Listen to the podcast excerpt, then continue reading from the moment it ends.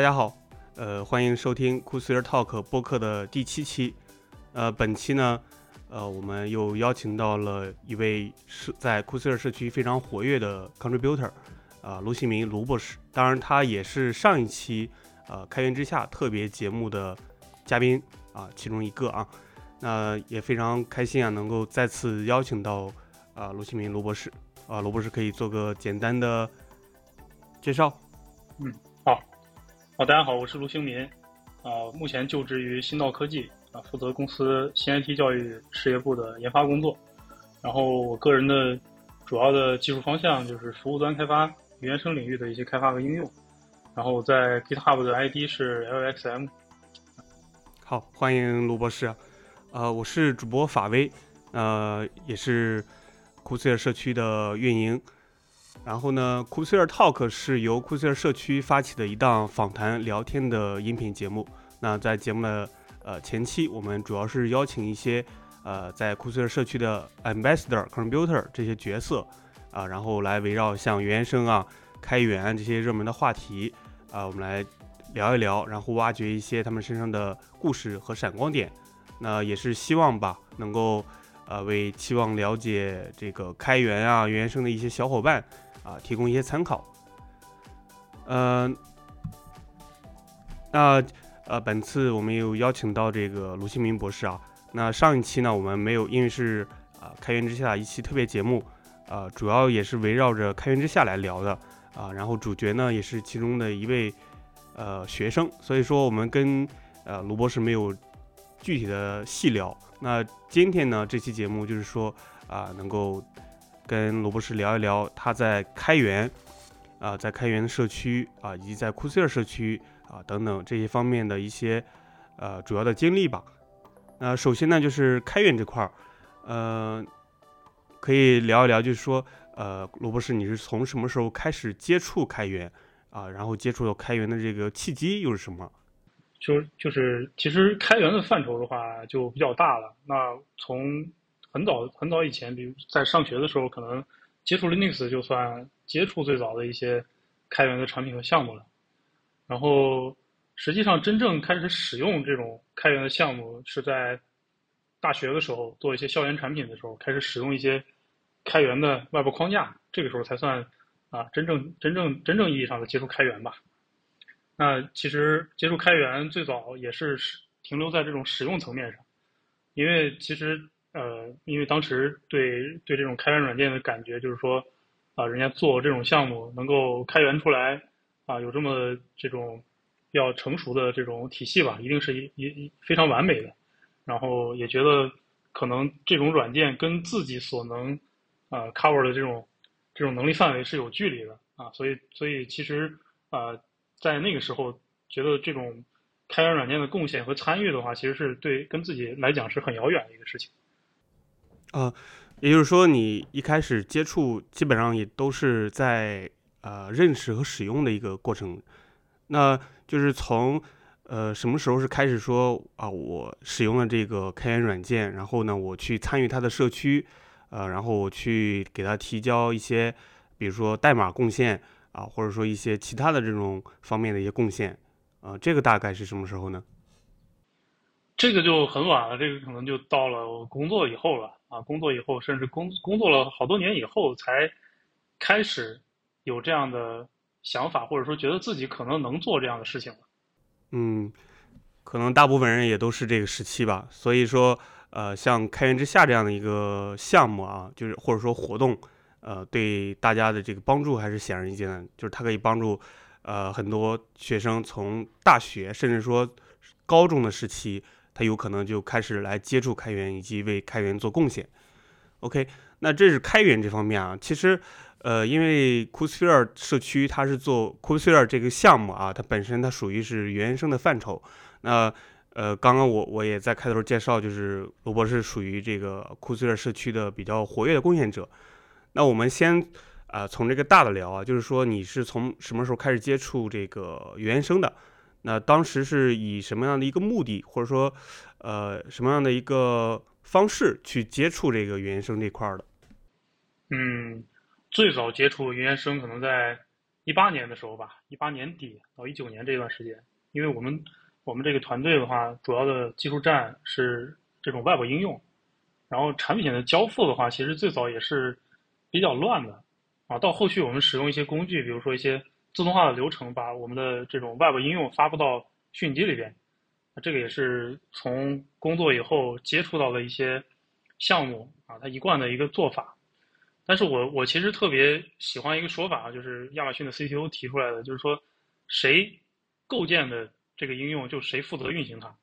啊。那其实产品怎么在开发环境跑起来，在生产环境跑起来，都应该是由开发工程师全程去推动和参与的啊。我特别不喜欢的一个，或者说特别觉得不正确的一个思想，就是说，那我开发只管说把我的代码推送。打包，剩下的事情交给运维去上线就完事儿了，啊，然后随着像像一八年、一九年我们这种容器化和云原生的这种流行，那其实这个思路的话也比较开始容易落地了啊。就只要我们的研发团队交付这种一致的产出物啊，就容器的镜像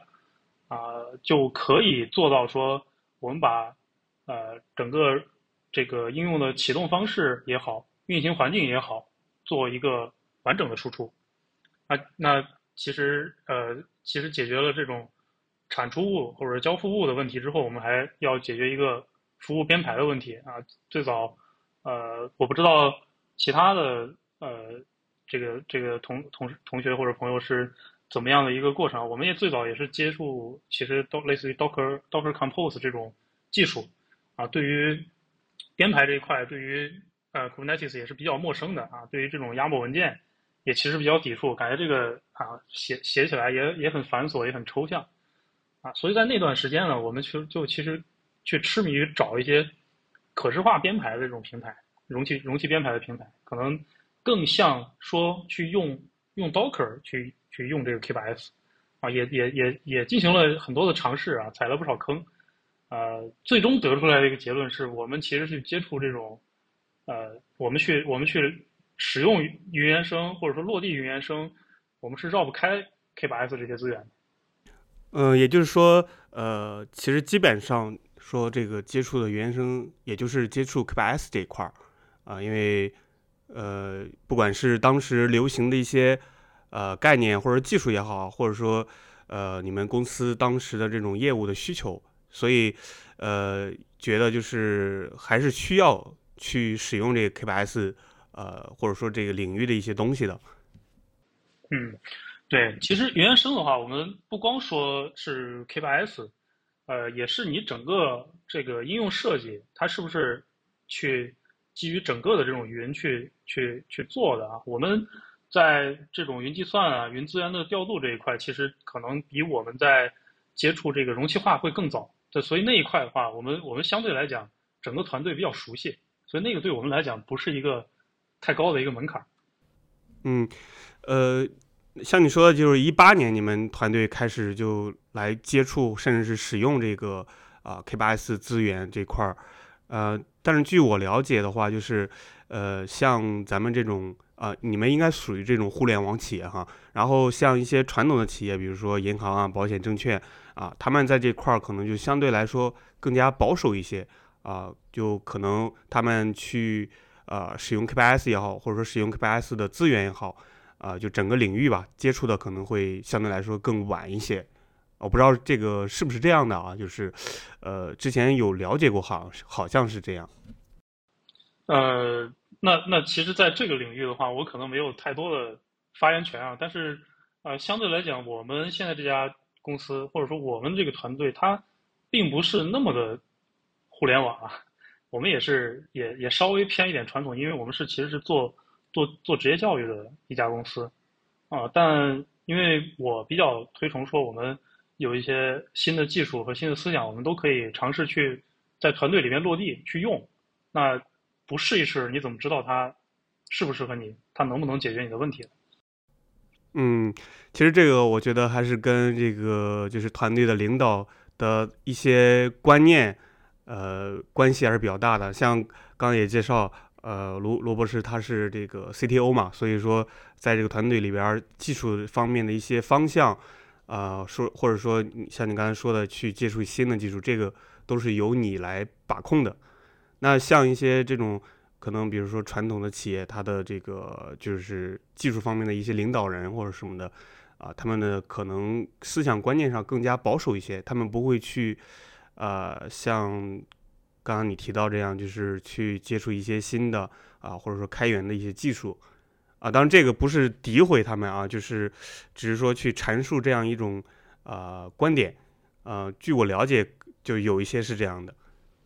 我我我们其实也是可以从从行业特点或者说公司的业务特点上去分析这个问题。那新技术可能会带来，比如说不稳定啊，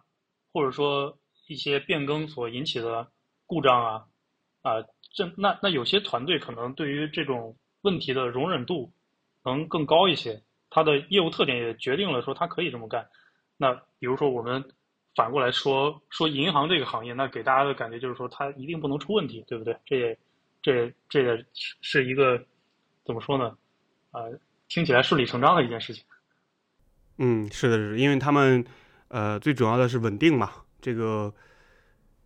业务的这这这种特点吧，也决定了他们的一些对技术的这种寻求的方式可能会不太一样。那刚刚你也提到是，呃，你们是一八年就开始来接触 K8s，那 c o o s p h e r e 它也是一八年出来的，就是作为一个开源项目发布的。那你你们是从什么时候开始说去接触啊，或者说使用 c o o s p h e r e 的呢？呃，但其实我们在接触这个就 K8s 这一块，到我们接触到 c o s p h e r e 其实还是有一段有一段时间的。我印象中，呃，应该在在一九年吧，在一九年应该是 c o s p h e r e 三点零发布的时候，我才才关注到这个项目啊，当时也是也是也是说看了线上的一个发布会啊，了解了我们一些就是 c o s p h e r e 当时的一些能力啊，主要核心的啊一个关注的能力，就像多集群管理和多集群应用的一个模型啊，其实。当时我们在发布会上看到的那些能力，非常符合我们当时想要解决的一些问题，所以我们就当时就就就在这个发布会之后，我们就开始尝试。但是从开始尝试到我们最终落地使用啊，到我们的生产环境开始使用的话，还也是有呃比较长的一段时间。嗯嗯，这个我。大概了解过一些其他的这个公司或者说用户啊，他们基本上也都差不多是这种啊模式，呃，会在内部，比如说现在开发或者说测试的呃环境先使用，先用一段时间，然后呃感觉可能比较符合他们的一些业务需求，然后再逐步的迁移到这个生产环境上。那呃你们从一九年开始用，用到现在的话，也差不多是呃四年的时间了。那嗯，在你使用的这段时间里，你觉得 c o o s p h e r 它是一个呃怎么样的项目？有没有对它有有一个什么样的一个评价？呃，首先我觉得先先先先插一个呃，就是跟这个相关的一个一个一个一个事情啊，就是说，其实我们随着我们的项目的成熟度越来越高啊，我们访问这种 console，就是像 c o o s p h e r e 这样的 console 这些这个这个情况。或者说时间或者次数会越来越少，这个我觉得也是一个一个比较健康的状态啊。就是我们从应用的应用的呃开发啊测试发布到生产整个的一个过程，如果没有什么故障的情况下，其实我们其没有必要说打开这个这个这个 console 去看各种的这种啊这种 log 啊或者怎么样的啊，可能用的更多的更多的时候，我们打开这个这个 console 是看一些。实时的这种可视化的一些状态，呃，就就这个这个这个，呃，应该是监控这一块。然后，呃，对 c o o s h a r e 的评价的话，其实，嗯，像在集群管理上面，我觉得是是一个非常强大的一个设计啊，尤其是 Tower 这块的设计啊，对于管理我们的自有集群，比如说我们的自有机房啊，甚至说私有化部署的一些环境的这种机器，它多数情况下都是不能提供。这种外部直接访问的能力的，有有了有了 Tower 这样的集成的方式的话，我们其实可以很灵活的、很方便的把我们这些集群管理起来。那另一方面也是我刚才提到的，其实对这个啊应用的监控啊，可视化的这种呃这种面板的这个能力啊，也是非也是非常强大的。在在社区方面呢，其实呃也跟我们现在的使用度好像一是一个贴合的曲线，就是我们最最早使用频率非常高，然后问题出现次数非常多的情况下，这个呃啊感受到当时的社区是非常活跃的，然后我们也经常可能会提出来一些问题啊，甚至说我们在社区里边帮助啊其他的遇到呃我们见过的问题的一些用户去解答一些问题。啊，以及当时的像社区会议啊，我们都参与的比较频繁，啊，包括 issues 的这种回答，甚至有时候自己都想去，啊，去回答一些啊 issue 啊，帮帮一些啊用户解决问题。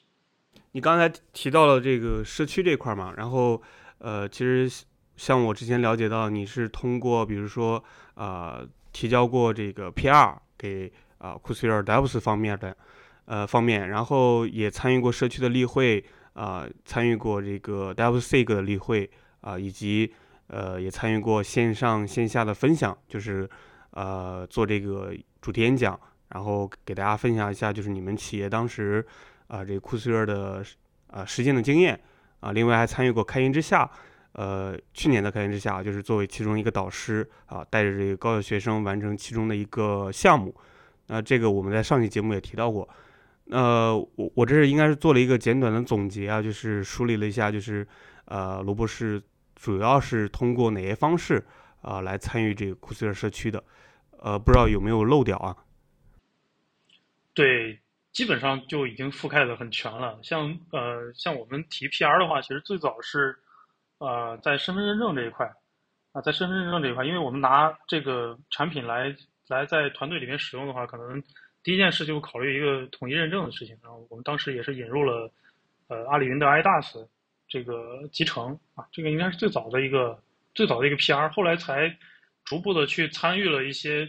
因为在在这个 PR 的过程中啊，我感觉整个的这种社区对于新的这种贡献者的一个一个友好度啊，或者说或者说我们的一个 Quick Start 的一个一个一个一个难易程度啊，就是感觉是一个非常低的一个门槛啊，能参与到这个社区里边去。后来就逐步的去参与我们的一些社区例会啊，sig meeting 啊，啊，像后边参与的比较多的，像 DevOps 这一块，也是因为我们我们有这方面的一些一些场景和我们的一些使用的一些 case，然后也是在呃在我们啊实践过一段时间之后，认为有一些有一些点还是可以在啊 c o s p h e r 这个产品上去再再去进行啊扩扩扩充的啊，所以就提出了一些。啊，我们自己的一些想法啊，包括后边我们把一些大的想法搞成一个呃项目，放到开源之下里边去去参与啊。其实像这种这些这种就是参与方式的话，我感觉呃也适用于于社区的呃应该是挺多用户的啊。当然不可能说呃每个用户都是通过这些所有的方式来参与啊。当然你可以就是去挑选。啊，你觉得比较适合你的，或者说，呃，你比较喜喜欢的习惯的方式来参与，呃，然后你刚才提到身份认证这个，我其实有印象啊，就是呃，你在应该是北京那次的 Meetup 啊，应该是一九年哈，还是二零年，然后我印象不深了，你做了个线下的这个演讲嘛，呃，我是二一年一月加入咱们啊库斯尔这个团队，当时呢就是呃。给我安排了个任务吧，就是把咱们这个，呃，主题演讲给他怎么算是整理成这个文字的形式、文章的形式。然后这个文章呢，其实当时就是我整理的。整理完之后，把它放到了咱们啊酷 u 尔官网的 case 页面，就是用户案例那个页面。现在大家去看的话，也能看到啊，就是呃宏亚科技啊那条那个当当就是当时这个呃罗博士他公司还没有被收购的时候，是叫这个名字。啊，现在叫新道科技，不过也没改，就是现在大家如果去看，还能够看到。那在那里边就提到了这个呃关于身份认证的那个 PR 啊，我记得里边还有个链接，呃，应该是可以点开的。那刚刚你提到就是呃进行这个线上线下的分享，呃，这个算是对 c o s e r 的一个布道和推广。嗯，其实我我想了解一下，因为我们之前跟那个其他的一些嘉宾也。聊过这个事儿，就是，呃，你为什么愿意，或者说你对这个，呃布道和推广 c o s e 你你的原因，或者说你的兴趣点，或者说你的目的，呃，在哪里？呃，最早其实就是开始分享的话，其实是一次社区的直播啊，在可能在那个线下活动之前，我们就做过一次呃社区的直播啊，当时介绍了我们啊多集群的一些一些使用的经验吧。然后以及我们呃，就刚才提到了我们这个呃身份认证的一些一些逻辑，然后通过这种分享的形式，把我们这些想法或者说我们的一些实践去输出出去。那其实对于我个人来讲的话，或者说在我们对于我们团队来讲的话，我考虑的几个点就是：首先，这个分享的过程是对我们自己团队这个技术应用的一个能力的考验了。就你要想把这个东西聊明白，首先说自己得用明白了。你用不明白，其实很难去跟人家讲明白或者聊明白的。然后，当然在这个过程中啊，也可以结识到一些兴趣相同的一些朋友啊，包包括现在我们都有一些啊，在 Cusphere 社区认识的一些朋友，经常做一些技术的交流啊。另一方面呢，其实呃呃，也是说我们如果说我们的一些经验分享能够帮助到其他的有相同需求的人啊，快速的解决他们。啊，所所所所面临的相似的问题的话，啊，也可以说是呃，或者说能让更多的人去加入到我们相似的这种工作的工作当中去，能把这个想法搞得更加的完善，啊，那也也就让这个这个整个的这种方案和产品生命周期更加长久吧。我觉得也算是给这个开源产品做了一点贡献吧。嗯，也就是说总结一下，就是说呃。来布道和推广库斯尔，或者说，呃，我我不知我没了解过你，嗯，就是罗博士，你有没有就是参与过其他社区的这种啊开源布道啊？嗯，其实大概都是一样的一种道理吧。就是首先呢，我通过这个布道和推广，或者说分享的这个经验啊，就是把对自己这个团队，或者说对本身啊，会是一种提升。那同时呢，你还通过这种过程可以去。呃，结识一些呃社区里的一些朋友，就是因为大家都是啊对这个项目或者说对这个社区感兴趣的，那大家在这方面啊或者说在这个项目的一些方向上啊能够聊得来。那另一方面呢就是说，呃，你们已经在这方面有过实践，那证明这个东西或者这个方向是可行的。那可能有很多人呢对这块还不是很熟悉。那你就可以把这个去分享给大家，然后让大家来参考你这个去做他们自己的一些实践。然后同时呢，呃，这个也是对 c o o s p h e r e 这个项目本身的一种完善啊。那这样的话，也是对这个项目的啊发展或者说是呃长久的发展也是一种贡献。那 c o o s p h e r e 它是作为一个开源产品啊，然后也是开源呃开源项目，然后它也有开源社区。嗯，那其实也也跟之前也跟很多专家或者说嘉宾聊过，呃，开源这块儿，那也想跟卢博士聊一聊，就是你对开源啊，你个人的这个理解或者说看法是怎样的？呃，其实呃，就像我们之前提到的一些点，最早我们觉肯定是觉得这种开源软件是一个很很怎么说很很很成熟啊，很很牛逼的一些东西啊。啊，但是逐步的自己对这种开源这个文化和社区有有所理解之后啊，觉得，呃，这个是真的是一个，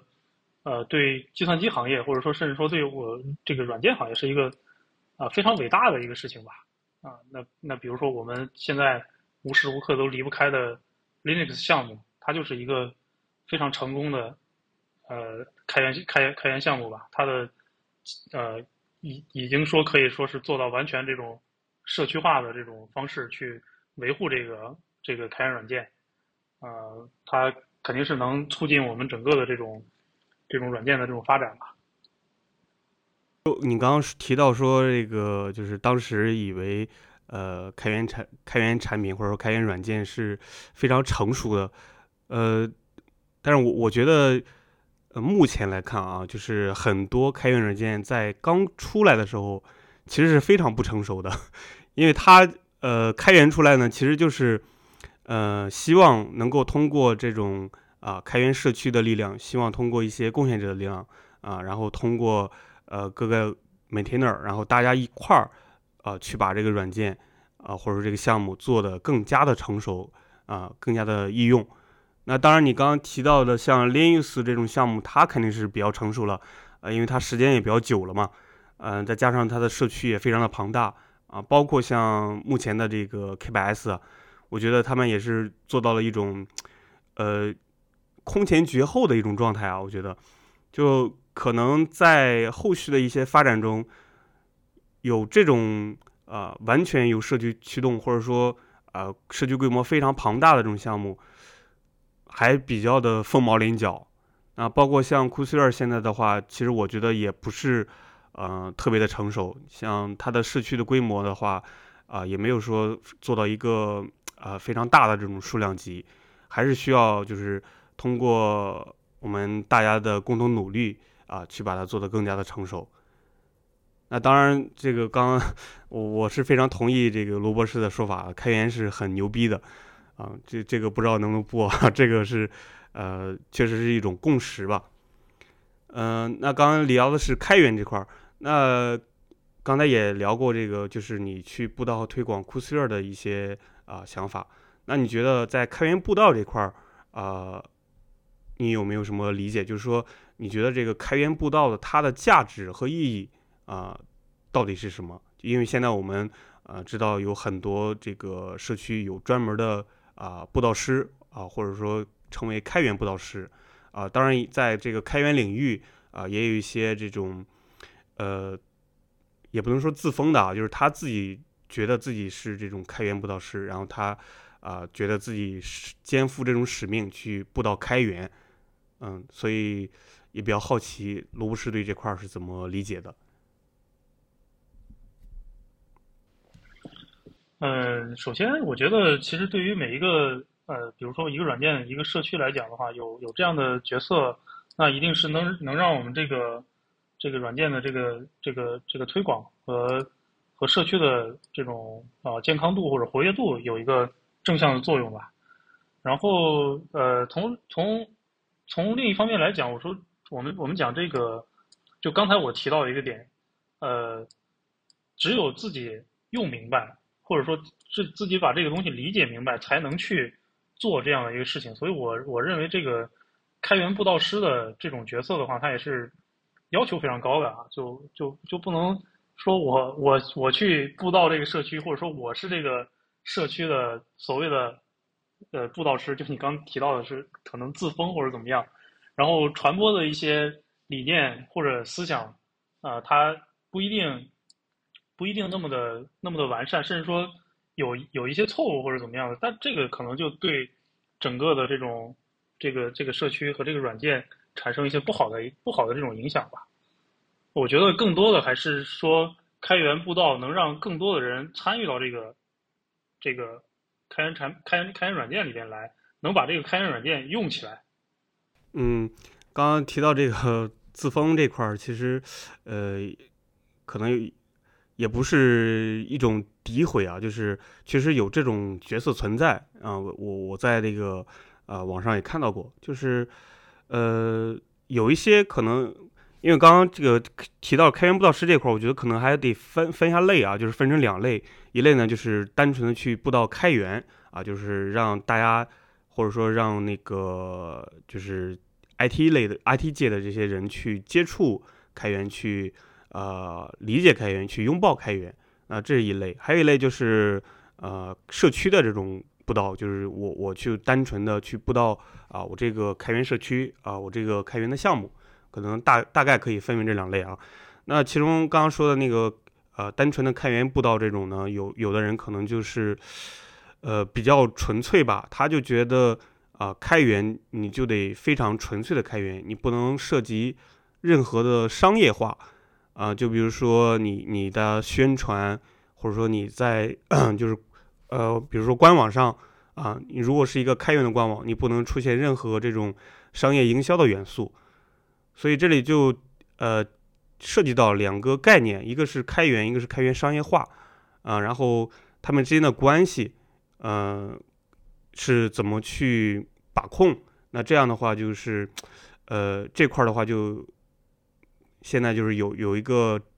呃争议点在吧？所以对开源和开源商业化这块儿，呃，不知道卢卢博士有没有一个就是自己的这种了解或者说理解？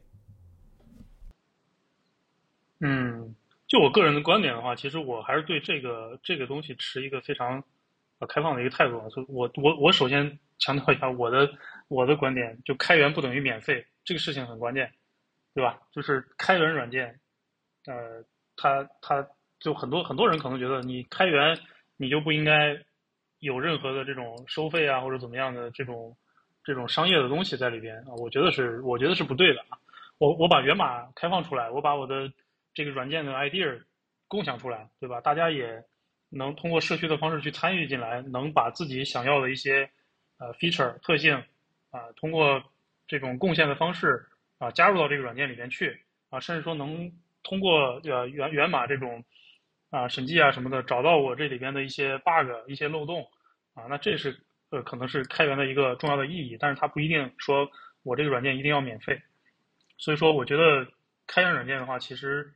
很需要商业化的支撑啊！其实就刚才我们提到的一些社区，比如说 K8s，比如说 Linux，它也有很多商业公司在去支持它呀。那这么多的开发者全都为爱发电啊，只只是说我我喜欢啊，我喜欢 coding 啊，我就去给这个开源软件做贡献、做功能。呃，这这种我我我在我的理念里面，它是不是一个能长期持续的啊？就就假设就刚才提到的法律提到的，有一些软件它刚开源出来，可能有很多的问题，对吧？这个时候，那大家靠着兴趣，或者说对这个软件的这个这个 idea 这个想法，呃，非常的认同，靠着一些靠着一些兴趣去贡献，那逐步的让这个软件去成熟。我觉得，呃，最终也也也可能要找到一些商业化的一些路径吧，才能让这个软件的这个生命周期变得长久、更健康。呃呃，甚至说，对于我们一些开源的软件，我刚才提到的，开提到的 Linux 也好，K8s 也好，它都有一些商业化的公司去做一些企业级的需求和服务，那这个也是很关键的啊。没有没有这些东西的支撑，这个软件它纯靠着这种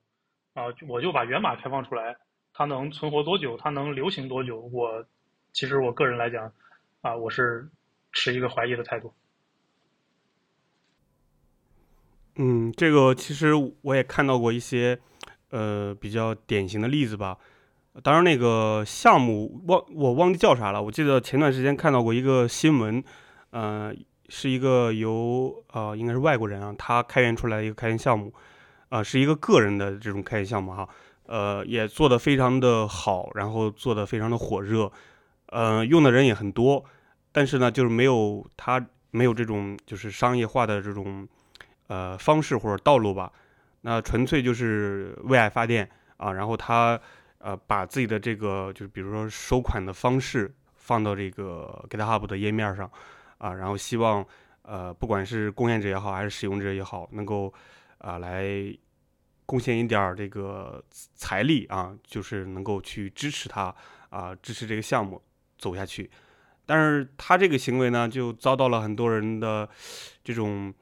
呃，不理解，甚至是谩骂，就觉得你，哎，你你做了开源，你凭什么现在要要跟我们要钱，是吧？你这个行为就非常的不符合开源的这种啊精神，嗯，这个可能就是一个比较典型的例子吧。我觉得这个像罗博士说的这个，就是有一个商业化的支持，嗯，去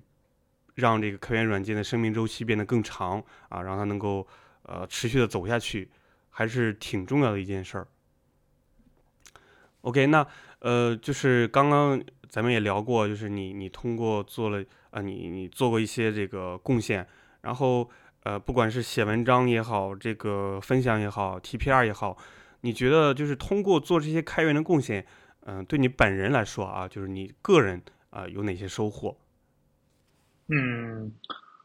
对个人来讲，肯定是其实在这个。这个提 PR 的过程中，首先首先一个点，原来可能自己写的一些代码呀什么的，啊，要么自己用，啊，其实也没有什么呃要求啊，或者说让这个让这个代码看起来啊更漂亮啊。但如果说你这个代码是提交到想想想提交到开源软件的话，那肯定是对首先对自己的这种这种这种这种编码规范啊、编码风格，甚至一些设计啊，有一些有一定的要求啊。这这是啊对自己的一些那个那个那个鞭策吧。然后还有就是，其实呃好的这种开源社区，其实 c o o c l e r 我我我当时做这个流程的话，我认为还是 OK 的啊，有一些自动化的一些过程，比如说一些啊一些啊检查呀。啊，一些引导啊，能让你提交的这个 PR 更加规范。那一旦有有有通过几次这样的一个一个一个实践之后呢，那其实对于我们去做其他的这种呃开源软件的一个一个贡献的时候，就就就轻车熟路了啊。其实包括像一些呃什么什么 SLA 的签署啊，啊，像一些这个这个这个呃 code review 的一些回复啊，啊。逐渐的，就是就是说，哎，这个 maintainer 提出来了一些想法，我不是说，呃，就就一定要按照他的说法我们去改，我们其实是可以，呃，去很那个明确的去阐述一下自己的设计思路啊，啊，自己的一些呃想法，啊，还有一个就是啊，锻炼也也锻炼一下自己的这种这种这种英文 写作的能力吧，啊，因为你不可能说写一个很很难以理解的，或者说很。很那什么的一个一个一个一个句子，啊，对于呃团队来讲的话，其实呃一方面是说，哎，我们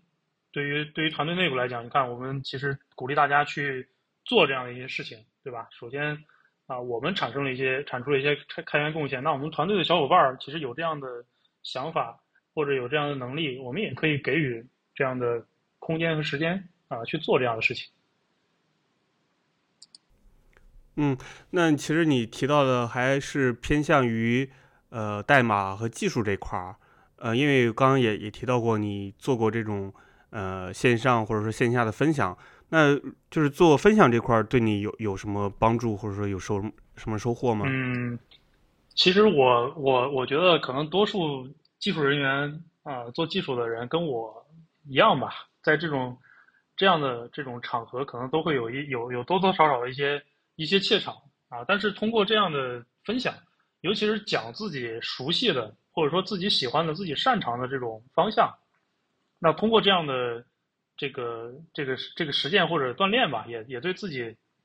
去公开讲讲讲一些自己的观点啊，有一些比较好的帮助啊，甚至说在团队内部啊，有一些比较规模比较大的会议什么的，那你就是有过这样的经验之后呢，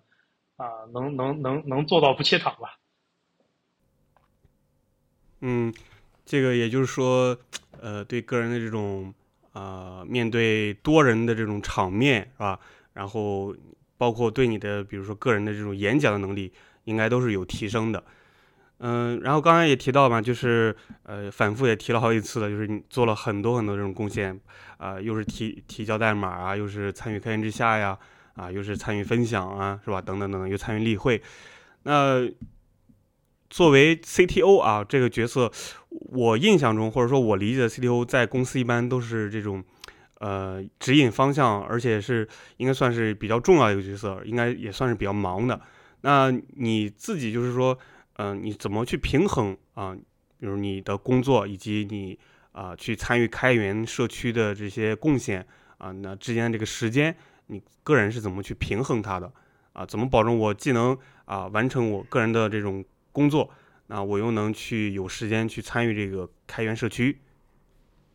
这个怎么讲呢？我我其实这个问题啊，对于对于我来讲，可能没有真正的去思考过，或者说面临过这样的问题。那有有时候，呃，就拿 c o o s e r 这几个这些这些东西来讲，呃，怎么界定说这个东西跟你的工作有没有关系，或者说你是不是侵占了你的工作时间来去搞你的爱好？那其实很难界定啊，尤尤其是，呃，做一些跟自己业务相关的这种这种 PR 的时候，是不是说本身我做这个开源的贡献也是我，呃，工作内容的一些产出？呃，这个其实我我觉得这个事情还是比较容易的。然后另外就是说，如果我们要去参与一些分享，啊，至少说我参与 CoSphere 这些分享也好，线上的分享也好，线下的分享也好，基本上。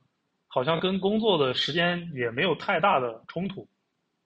然后然后就是一些个人爱好的这种开源项目的话，那肯定是要跟你其他的爱好一样，对吧？你想打个球啊，你想你想你想你想你想游个泳，那肯定是自己的这种休息或者业余的休闲的时间去做。嗯，那其实听你讲来，就是说，呃，因为你们用着开源技术，然后用用着开源的项目，啊，然后，呃，其实去做一些相关的工作的话，其实也跟这个开源是相关的，那就不不是那么的典型啊，有可能，可能就有的像有的人他，呃，他的工作啊，可能就是。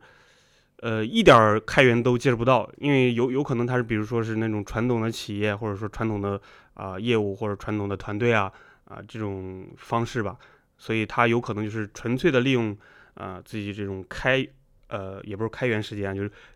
这种业余的时间去参与开源，那这种情况应该也是有的。当然，像卢博士这种，嗯，就是既能参与开源，又能就是去做一些相关的工作。这种情况，我估计目前也是有一些的，就包括我们之前啊邀请到的其他的这种嘉宾，嗯，像海丽老师他们，呃，像那个尹明啊，明哥啊，他们其实也都差不多这种情况。OK，那聊到现在，我们也聊了很多啊，聊了很多话题。那最后一个问题就是，